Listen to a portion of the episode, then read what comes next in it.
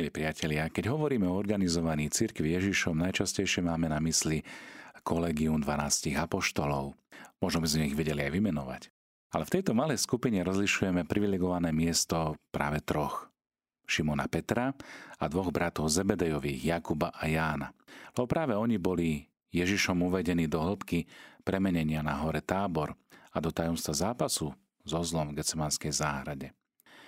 Všetkým apoštolom predsedal Peter, ktorý z rúk zmrtvých stáleho pána Ježiša dostal mandát pastierskej zodpovednosti za celú církev. A tebe dám kľúče od nebeského kráľovstva. Čo zviažeš na zemi, bude zviazané aj v nebi. A čo rozviažeš, bude rozviazané aj v nebi. Svetý Lukáš ale jasne ukazuje ešte na druhý a oveľa širší kruh organizácie cirkvy, ktorú formuje sám pán Ježiš. Do tejto skupiny patrilo aj 72 učeníkov, pripravených na misijnú prácu ohlasovania Božieho kráľovstva.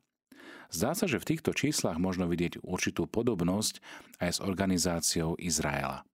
Vyvolený národ sa skladal z 12 kmeňov a Mojžiš pre pružnejšiu správu ustanovil radu starších, ktorá mala po 6 členov z každého pokolenia, z každého rodu, teda 72. Podľa Lukáša pán Ježiš organizoval veľkú skupinu učeníkov a pripravil ich na misijnú prácu. Spolu disponoval 36 misijnými skupinami, v každej po dvoch misionároch. Toľko počty. Predchádzali majstra a pripravovali terén na stretnutie s ním. Ježiš bol potujúcim kazateľom. Zo stránok Evanílii vyplýva, že táto jeho misijná činnosť, kazateľské poslanie, bola veľmi dobre zorganizovaná. Mimoriadne zaujímavá je aj inštrukcia, ako týmto skupinám tesne pred ich vyslaním s ťažkou misiou podáva sám Ježiš. Veľa hovorí o koncepcii celého diela ohlasovania, radostnej zvesti Evanília a súčasne hovorí o základných predpokladoch dobre pôsobiacej organizácie. V tomto ohľade treba rozanalizovať veľmi dôkladne 12. kapitolu už spomenutého Lukášovho Evanielia. V našom uvažovaní je možné iba naznačiť pokyny majstra z Nazaretu. Prvý bod. Učeníci si musia uvedomovať veľkosť diela, na ktorom majú účasť. Sú iba žencami na pánovej žatve. A to si vyžaduje schopnosť usilovne pracovať, čiže pracovitosť. Druhý bod. Ohlasovanie Evanielia je nebezpečná práca. Je to ťažká misia. Ovce vyslané medzi vlkov si vyžadujú naozaj odvahu.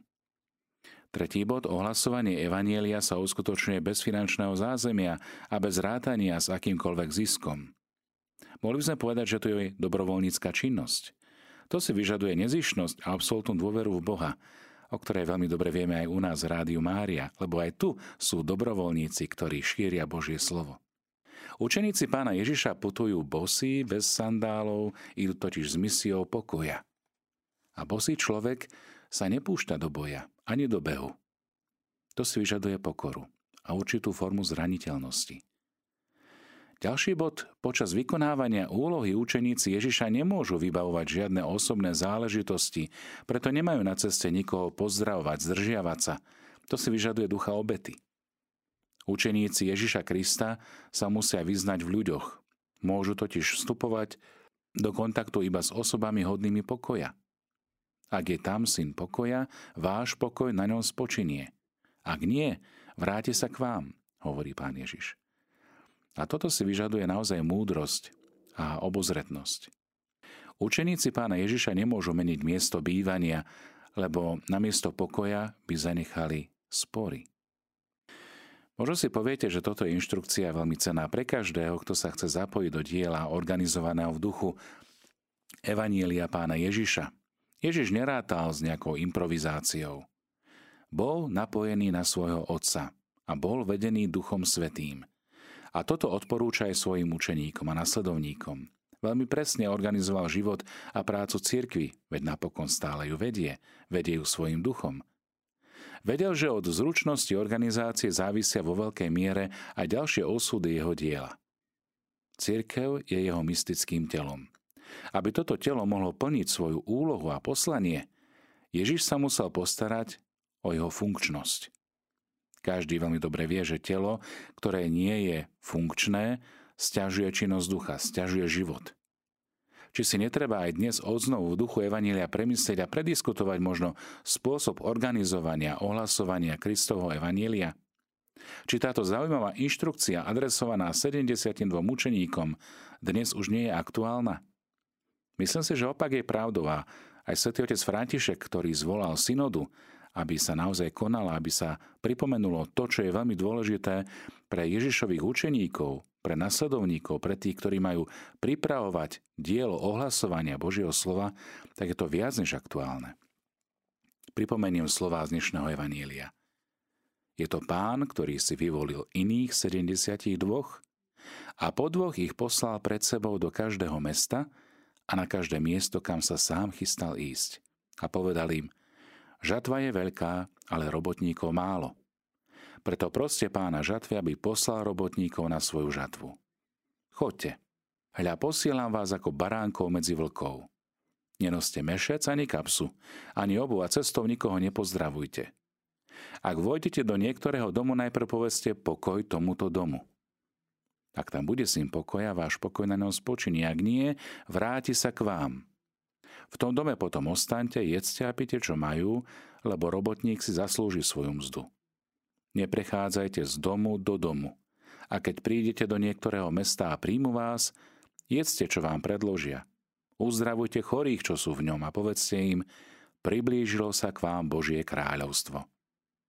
A keď prídete do niektorého mesta a neprijali by vás, vidíte do jeho ulic a povedzte, Striasame na vás aj prach, čo sa nám vo vašom meste prilepil na nohy, ale vedzte, že sa priblížilo Božie kráľovstvo. Hovorím vám, že Sodomčanom bude v onen deň ľahšie ako takémuto mestu. 72 sa vrátili natešení a hovorili, Páne, aj zlí duchovia sa nám podávali v Tvojom mene. Ježiš im povedal, videl som satana padať z neba ako blesk. Hľa, Dal som vám moc šliapať po hadoch a škorpiónoch i po všetkej sile nepriateľa a nič vám neuškodí. No neradujte sa z toho, že sa vám podávajú duchovia, ale radujte sa, že vaše mená sú zapísané v nebi. Milí priatelia, tento dnešný evaneliový úrivok hovorí o nárokoch, ktoré na nás kladie kresťanská misia. Ako môžeme my, kresťania, ohlasovať všetkým ľuďom radostnú zväzť, podľa ktorej sa nám Ježišovi Kristovi priblížilo Božie kráľovstvo. Toto je otázka, na ktorú by sme si mali aj my zodpovedať. Skúsme teda možno porozmýšľať nad tým, ako my ohlasujeme svojim životom príchod Božieho kráľovstva. Prijali sme misiu, prijali sme poslanie Ježišových učeníkov, jeho priateľov. Hovoríme o Kristovi spôsobom, ktorému ľudia rozumejú, alebo hovoríme spôsobom, ktorý je nepriateľný alebo ťažko pochopiteľný. V Lukášovom evaníliu sa neopisuje len poslanie 12 apoštolov k ľudu Izraela, lebo počas svojej cesty do Jeruzalema po tom, čo Ježiš predložil požiadavky, ktoré vyplývajú z povolania, tak hovorí o 72. Je to predobraz misie medzi všetky národy sveta. Lepšie povedané k tým 72 národom zeme, ktoré poznala židovská tradícia. Teda táto misia, ktorá po Ježišovej smrti a jeho zmrtvých staní príde až do končín zeme, je stále aktuálna. Žatva je veľká, ale robotníkov málo. Známy citát z 10. kapitoly Lukášovho Evanielia. Tých málo je 12 apoštolov. No sú to aj tí 72, ktorých je málo v rámci judaizmu, o to skôr v rámci celého sveta. Toto je to malé stádočko, o ktorom hovorí tiež Lukáš 12. kapitole, čo je výraz vytvorený samotným Ježišom ako označenie cirkvi jeho doby. Enormný nepomer medzi veľkosťou žatvy celého ľudstva a malým počtom robotníkov v pánovej žatve môže byť vyrovnaný jedine modlitbou, o to, aby pán bol ten, kto posiela ďalších robotníkov na svoju žatvu, do svojej vinice. Vo chvíli vyslania učeníkov je prvým prikázaním modlitba. Proste pána žatvy. Žiadnej misii nesmie chýbať tento rozmer prosebnej modlitby, obrátenia sa k Bohu. Lebo nie je evangelizácie bez modlitby k Bohu a to, aby Boh otvoril dvere nášmu slovu, aby sme mohli hlásať Kristovo tajomstvo, jeho evanielium, preto aj v našom rádiu a vo vysielaní Rádia Mária na celom svete, je modlitba základ. Modlitba, ktorá je dôverným pozvaním do dialogu s Bohom. Skôr ako začneme ohlasovať evanílium, začíname modlitbou. Vstupujeme do vzťahu, kde všetko to naše úsilie, všetko to, čo chceme vložiť do pánových rúk, tak chceme vložiť skrze ruky Pany Márie. Je to Márína misia, lebo Mária je tá, ktorá privádza k svojmu synovi. A tak vedomí si tohto poslania, ktoré ako e, katolícke rádio máme, tak chceme byť naozaj zodpovední v tom ohlasovaní Božieho slova, ale chceme byť zodpovední aj v tej misii, ktorú ako 72 prijali od pána Ježiša. Môžeme byť naozaj svetkami veľkých božích diel, veľkých božích skutkov a zázrakov, ale ak sa nezačneme spolu modliť na začiatku, tak je to márne úsilie. Žatva je veľká, ale robotníkov málo. Vo chvíli vyslania učeníkov je prvým prikázaním modlitba. Žiadnej misii nesmie chýbať prosebná modlitba k Bohu. Nie evangelizácie bez modlitby k Bohu. O to, aby Boh otvoril dvere nášmu slovu, aby sme mohli hlásať Kristovo tajomstvo. Napokon Nedal nám práve v tomto Pán Ježiš krásny príklad, keď sa modlil predtým, ako si vyvolil svojich 12 apoštolov. Ježiš teraz posiela tých málo učeníkov nie po jednom, ale posiela ich po dvoch, lebo už ich bratské spoločenstvo je predzvesťou príchodu Božieho kráľovstva. O evanieliu, jadrom ktorého je láska, svedčia osoby, ktoré sa navzájom napomínajú a podporujú. Sú poslaní ako ovce medzi vlkov, aby ohlasovali Božie kráľovstvo a s ním spojený pokoj. Oni sami veľa nezmôžu, ale Ježiš ich vystrojil schopnosťou obmedzovať satanovo pôsobenie, a to prostredníctvom slov a skutkov, ktoré čerpajú svoju silu priamo z pánovej moci. Rovnako ako pri prvom vyslaní, tak aj teraz Ježiš vykresluje niektoré charakteristiky, ktorými sa misia má vyznačovať. To všetko sa môže zhrnúť v radikálnom vydávaní svedectva života podľa Evanielia. Vzor vyslaného musí byť znamením. Jeho výzor, to ako pôsobí, že to, čo prináša druhým, aj on sám osobne žije. Zo všetkého musí byť zjavná chudoba a naliehavosť poslania, lebo spôsob života ohlasovateľa Evanielia je daný samotnou radosnou zväzťou. Chudoba a neistota určite nebránia účinnosti misie. Naopak, práve hlboké prežívanie tohto rozpoloženia je podmienkou skutočnej misie. Nestačí mať málo prostriedkov. Treba byť naozaj chudobný. Nestačí hlásať pokoj. Treba, aby jeho ohlasovatelia boli nositeľmi pokoja. Ak priniesol Kristus spokoj všetkým ľuďom, a to aj tým, čo ho neprijali, potom aj jeho učeníci musia robiť to isté a nemôžu zvolávať odplatu z neba na tých, ktorí ich neprijali. Práve týmto chudobným a pokojným poslom pán Ježiš adresuje nasledujúce slová. Kto vás počúva, mňa počúva. A kto vami pohrda, mnou pohrda. Milí priatelia, toto je naozaj veľká zodpovednosť každého jedného kresťana. Lebo ako Ježiš ľuďom svojim životom svedčí o Otcovi, tak teraz je na nás, aby sme rozprávali o Ježišovi, aby sme boli jeho svetkami, jeho účeníkmi v tomto svete. Kresťanská misia naozaj nie je ničím iným ako prejavovaním nasledovania Ježiša Krista tým človekom, ktorý prijíma svoje poslanie, ktorý miluje Ježiša zo všetkých svojich síl, z celého svojho srdca. Kto sa úplne zveruje do jeho rúk, cíti jeho ochranu a zároveň počúva jeho hlas, ktorý hovorí neboj sa, nič ti neuškodí. Aj tvárou tvár úspechu misie, keď sa konštatuje, že aj zlí duchovia sa vám budú podávať v mojom mene, kresťan uznáva, že toto všetko predovšetkým vyplýva z Ježišovho príhovoru, z jeho prítomnosti.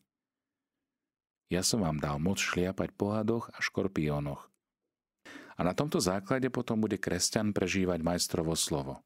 Neradujte sa z toho, že sa vám podávajú zlí duchovia, ale radujte sa, že sú vaše mená zapísané v nebi. Milí priatelia, áno. Našou radosťou je ochrana zo strany pána Ježiša. Našou radosťou je skutočnosť, že on po tom, čo vás povolal, nesklame naše očakávania a že cez nás bude šíriť svoje evanilium na zemi. Od nás sa chce len to, aby sme šli za ním všade tam, kam pôjde. Práve s tým vedomím, že druhým ho môžeme zestovať len vtedy, keď on bude žiť v nás. Nedávno istá webová stránka pre seniorov uvernila článok s titulkom Nedôvera je zlým spoločníkom. Len pár príkladov viec dialogu seniorov. Ovocie na trhu určite nie je čerstvé. Všetko je to podvod a reklama. Niekto zvoní, musí to byť zlodej. Nedôvera môže byť v živote nebezpečná. Je trochu znepokojujúce, že počet nedôverčivých ľudí narastá. Pán Ježiš nám dnes opäť pripomína, aká dôležitá je v živote dôvera. Hovorí, hľa posielam vás ako barákov medzi vlkov.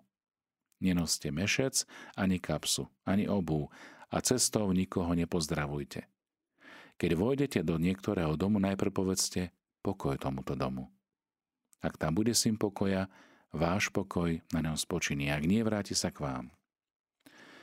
Slová ako nenosiť mešec ani kapsu obu jasne naznačujú dôveru, ktorú má Ježišov učeník Boha. Boh sa o všetko postará. Dal ti rozum, dal ti schopnosť, dal ti pracovité ruky, dal ti ochotu. A táto dôvera v Boha sa potom prejavuje okrem iného aj vnútorným pokojom. No a práve tento vnútorný pokoj je najlepším nástrojom pre akúkoľvek formu evangelizácie.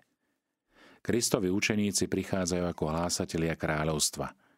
Pozdrav pokoja nie je už iba nejakou zdvorilostnou formalitou. To, čo prinášajú, je spásna moc a zázračná sila Božieho kráľovstva, ktorá jemne, nežne vstupuje do navštíveného domu. Pokoj nevykopáva dvere. Pokoj klope na dvere tvojho srdca. Na takýto milostený dom sa potom znesie Božia prítomnosť. Stáva sa stánkom stretnutia. Ak však dom nie je pripravený pre Boha a pre jeho poslov, ak neodpovie na pozdrav pokoja s radosťou a ochotne, poslovia nie sú schopní nič dokazovať. Pokoj, ktorý žičili a ponúkali, nebol vo viere prijatý a preto sa vracia späť k ním. Milí bratia a sestry, Dnešný deň je teda pozvaním nasledovať pána Ježiša, nasledovať jeho slova. Môže sa tiež pýtať, ako budujeme dôveru v Boha. Odpoveď je až prekvapivo jednoduchá. Každodenná osobná modlitba vďaky, chvály, prozieb, uctievania, v ktorej objavujeme Božiu prítomnosť a dobrotu voči nám. Keď toto naplní naše srdce dôverou, pokojom a hlbokou vierou, tak potom budeme naozaj svedkami toho, ako Boh pôsobí cez nás svojou mocou a svojou prítomnosťou. Zostávajte v Božom pokoji a staňte sa šíriteľmi pokoja.